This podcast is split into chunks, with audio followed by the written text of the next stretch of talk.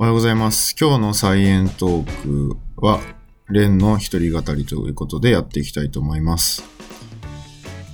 まあ、これ始めてから結構いい朝活の習慣ができ始めていて、このエピソード上がるぐらいには、朝活をしますっていうエピソードが多分公開されてると思うんですけど、まあちょっと今まだそれが始まったばっかりの段階で収録してて、こう、うまくいってるか、ドキドキしてるっていう感じですね。まあ朝の1時間有効活用していければいいなと思っています。で、今日の、えー紹介するお話は、ダーウィンについて話そうと思います。で、まあ、このダーウィンの話をするにあたってえきっかけになったことがありますので、まずはこちらをお聞きください。皆さんどうもこんにちは。すごい進化ラジオは生き物の進化や生態の話を分かりやすくかつ楽しく伝えたいと思う学生と先生のコンビによって生まれた異色のラジオでございます。一生懸命収録したんで聞いていただけたら嬉しいです。今話しているのが学生の純喜です。よろしくお願いします。そしてのりさん一言をどうぞ。昆虫や生物多様性の話をしています。よろしくお願いします以上すごい進化ラジオでしたはい、お聞きいただいたのは同じ科学系のラジオであるすごい進化ラジオの CM になります。で、今科学系ポッドキャストのつながりをもっと強めていこうということで、いろんな番組の中で CM が流れたりしているんですが、私たちの番組の CM も他のチャンネルで流れたりすることもあるかと思います。ですので、えこれからもよろしくお願いします。すごい進化ラジオさんに関しては、まあ、僕も聞いていてでシーズン2かな？種の起源について話したあたりから僕は聞いてるんですけど、まあ、それがすごい面白くてでダーウィンの生涯とかについても、まあ、かなり詳しく語られているので、まあ、ぜひぜひ聞いてみてほしいんですけど僕の方でも僕なりにちょっとダーウィンのことについて、まあ、調べたりもしていったので、まあ、ちょっとそれについても語ってみようかなと思います。あの、すごい進化ラジオさんと比べると全然まだまだ浅いところではあると思うんですけど、えー聞いていただければなと思います。で、まずダーウィンについて、まずダーウィンが何を成し遂げたのか、何を見つけたのかっていうことについて簡単に紹介しておくと、えー一番有名なのはダーウィンの進化論ですね。で、このダーウィンの進化論っていうものは、生物が進化したものっていうこととか、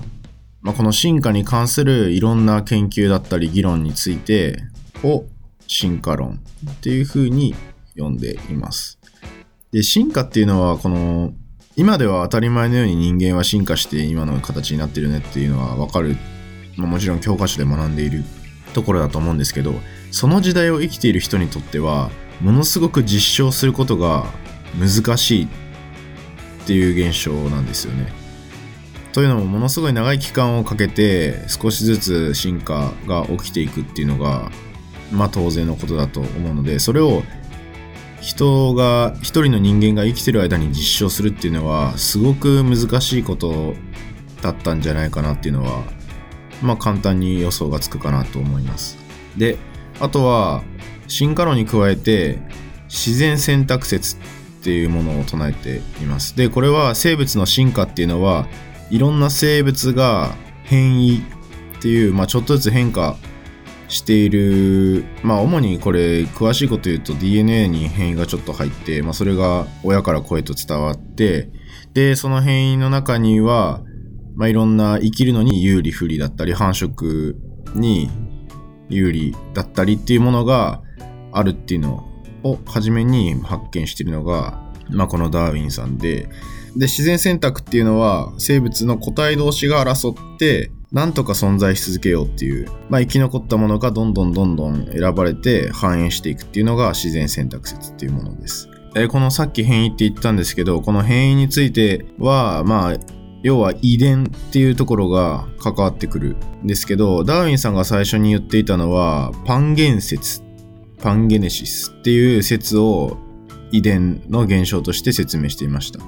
で、これは、まあ、遺伝っていうものの正体っていうのが、ジェミュールっていう、ものすごいちっちゃい粒子が体の中を巡って、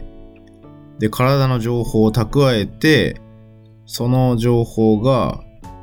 生殖細胞に集まって声と受け継がれて、で、その子供の体の中でまたジェミールっていうのは分散して親の特徴を全身に伝えていくってことを最初に考えていたみたいです。で、この時はメンデルの遺伝の法則っていうのはまだ全然知られてなかった時代で、ダーウィンもメンデルがやった実験みたいに、その植物の、まあ、交雑実験っていうんですかね。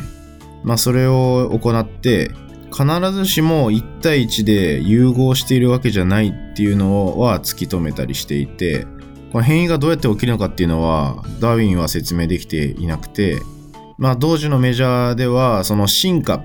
ていう長い年月をかけて変異が蓄積したりしていくっていうことと、発生、要は、一人の人間も最初受精卵から始まってどんどんどんどん分化していくと思うんですけど、それを区別するのがなかなか難しいっていうところで、食べ物だったり、その発生の過程による刺激によって新しい変異が、まあ、後々生まれてくるっていうふうに考えられていたのがメジャーだったみたいですね。えじゃあ、ダーウンさんの簡単に略歴というか、それを紹介しようと思うんですけど、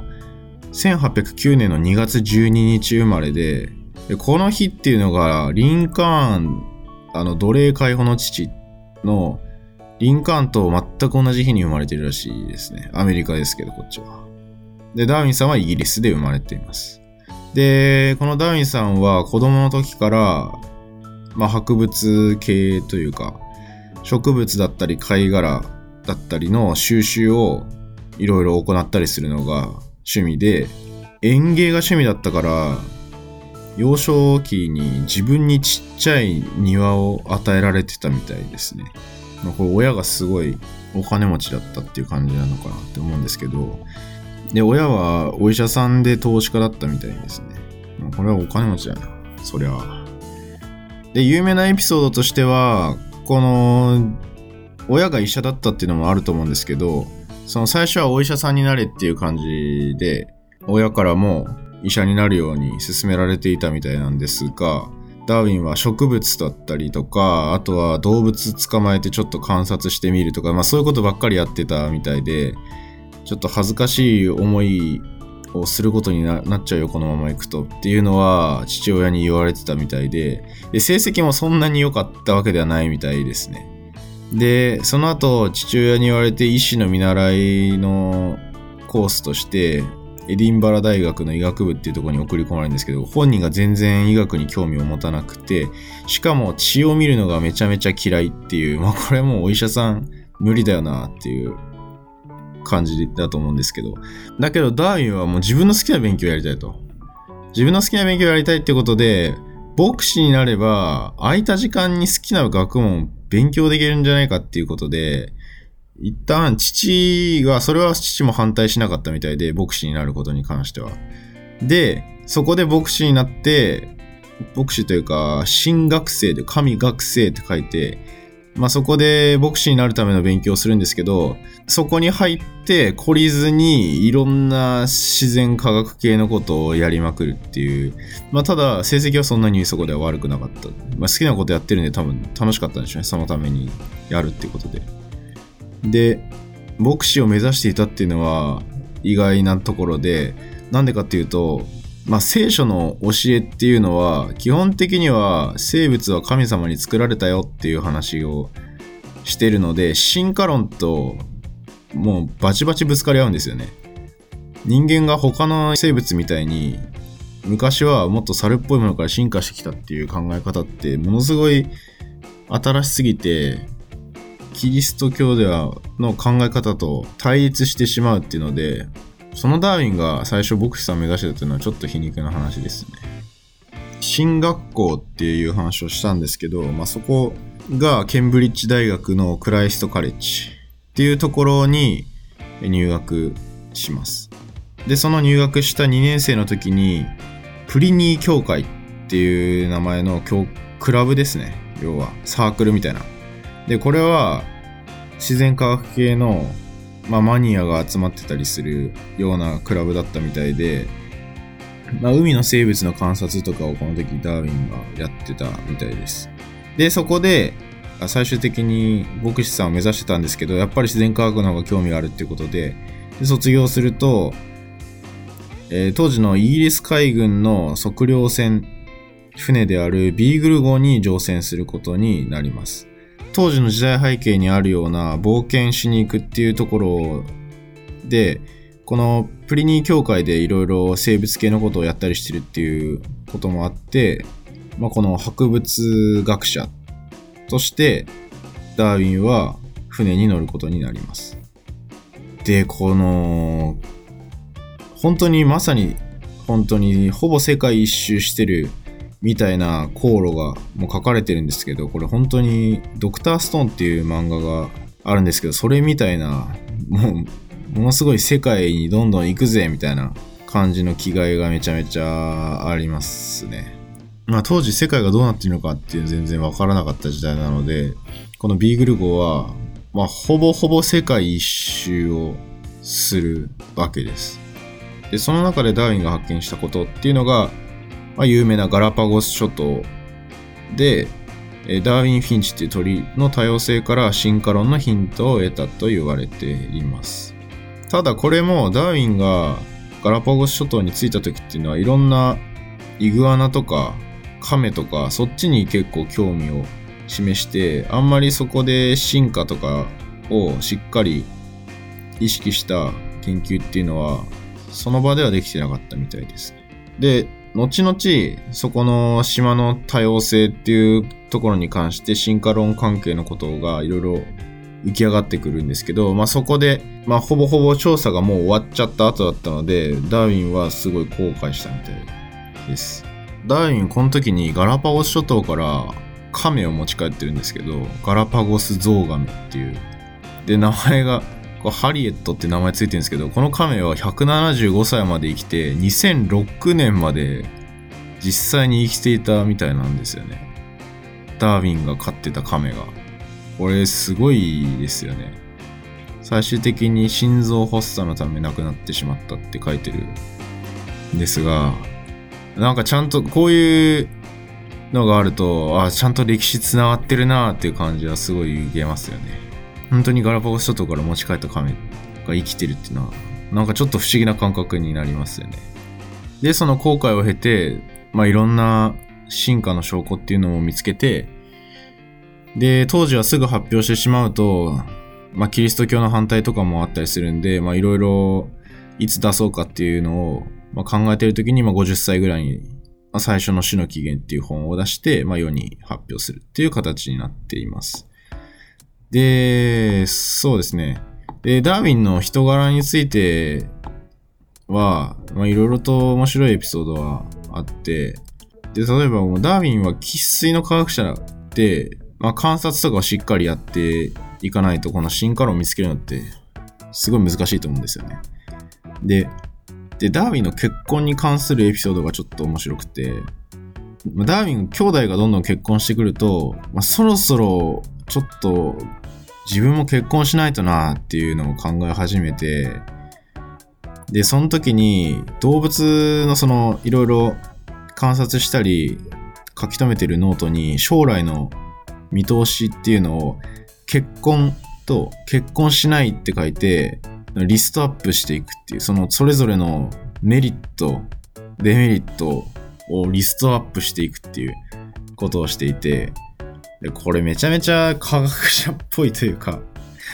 なんかちゃんと理論的に結婚っていうのを考えてるのが面白くて、結婚した場合のメリットは、まあ、子供ができるとか、あと家庭を取り仕切ってくれる。あと生涯の伴侶ができる。犬よりも良いだろうって書いてて、うん、まあちょっと冷静に分析してるなっていう感じなんですけど、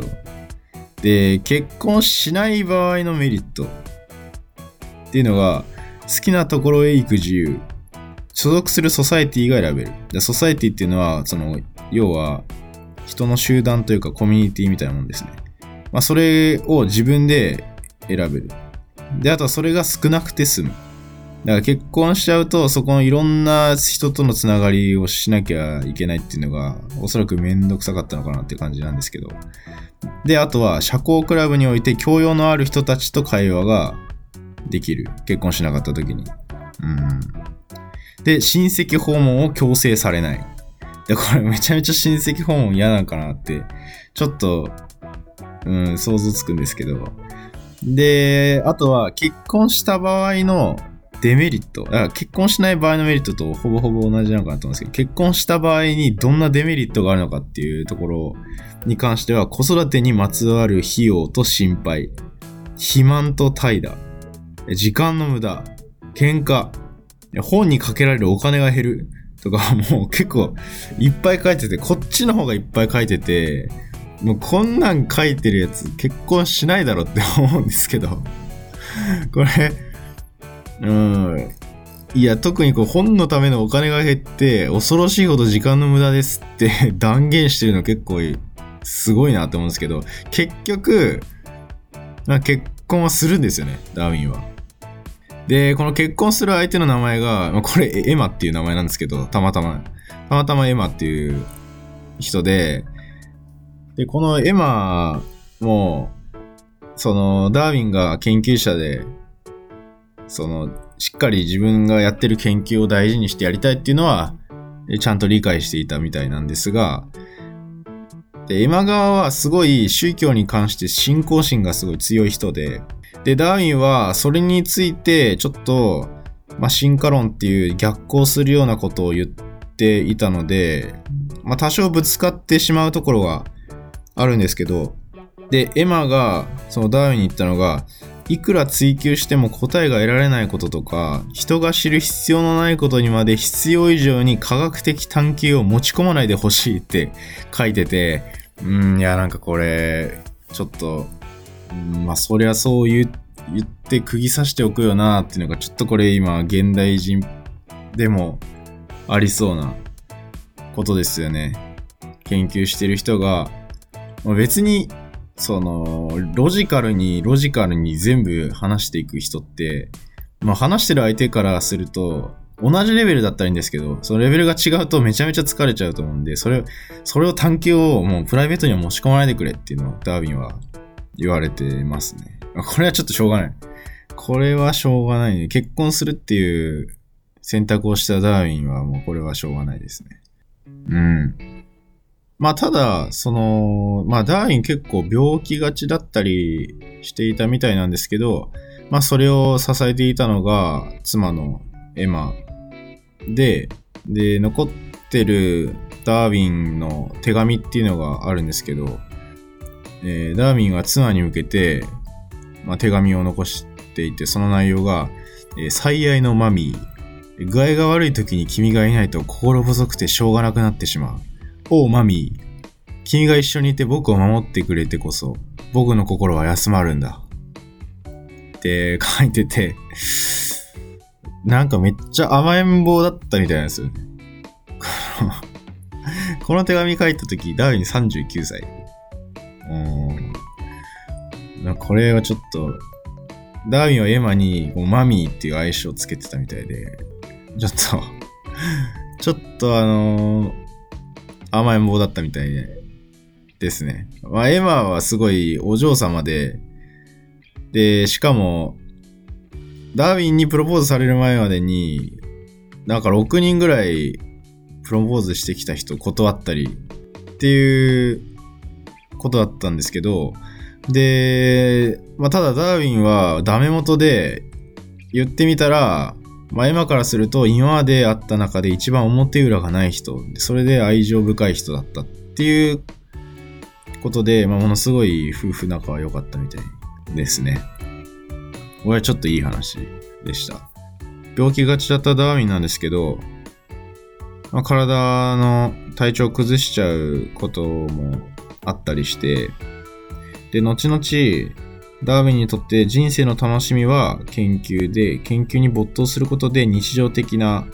まあ、不快感だったり病気のことを忘れたり気を紛らわせたりすることができたっていうふうに、まあ、後々振り返っていると。うん。まあ実際にダーウィンが50歳の時に出した種の起源っていうのは、まあすごい反響があって、で、今の自然選択説だったり、進化論の基礎っていうところがそこで一般に広まったっていうところですね。で、最後には、まあ、ツタ植物の運動とか、食虫植物についてとか、植物がどういう動きをするのかっていう運動能力の本とかも出していて、で、最終的に1882年、今から140年前ぐらいに、えー心臓が悪くなってしまってお亡くなりになったというところでした。うん。まあすごい、ちょっと短い時間だと紹介しきれないぐらいダウンに関していろいろエピソードはあったりするんですけど、まあ当時の冒険に行くっていう、まあワクワク感とかすごかったんじゃないかなとか想像したりもしますし、まあ研究者としての、まあ、パーソナリティもちょっと面白いですよね。まあダーウィンがいろいろ残している名言っていうのがあるんですけど、好きな名言が、たとえ1時間でも無駄にするものは人生の価値を未だ知らずにいるものであるっていう言葉を残してて、これはもう今のビジネス書って大体こういうことを言ってますよね。うん、時間を無駄にするなよ。人生の時間っていうのは、人生の時間っていう価値は、まあ、あまりにも高いからっていうことを、まあ、この当時から言ってるっていうのは、まあ、ものすごいストイックに研究したり、まあ、本当に一人でたくさんの何人分もの業績を残しているダーウィンだからこその名言かなって思いました。まあ、ダーウィンすごい手紙、エマとの手紙のエピソードもあったんですけど、生涯で2000人くらいの人と手紙で意見交換をしていて、実際にダーウィンが書いた手紙、だいたい5000通ぐらいっていうのが、ダーウィンオンラインっていうウェブページで、実際に今見ることができます。これすごいサイトで、この種の起源の直筆の原稿だったり、ダーウィンの研究のノートだったり、で、妻のエマの日記まで書いてるっていう、すごいウェブページがあります。このダーウィンオンラインちょっと、あもし興味がある人は見てみてほしいんですけど、もう本当に生の日記っていうのが PDF ファイルみたいな感じで見ることができて、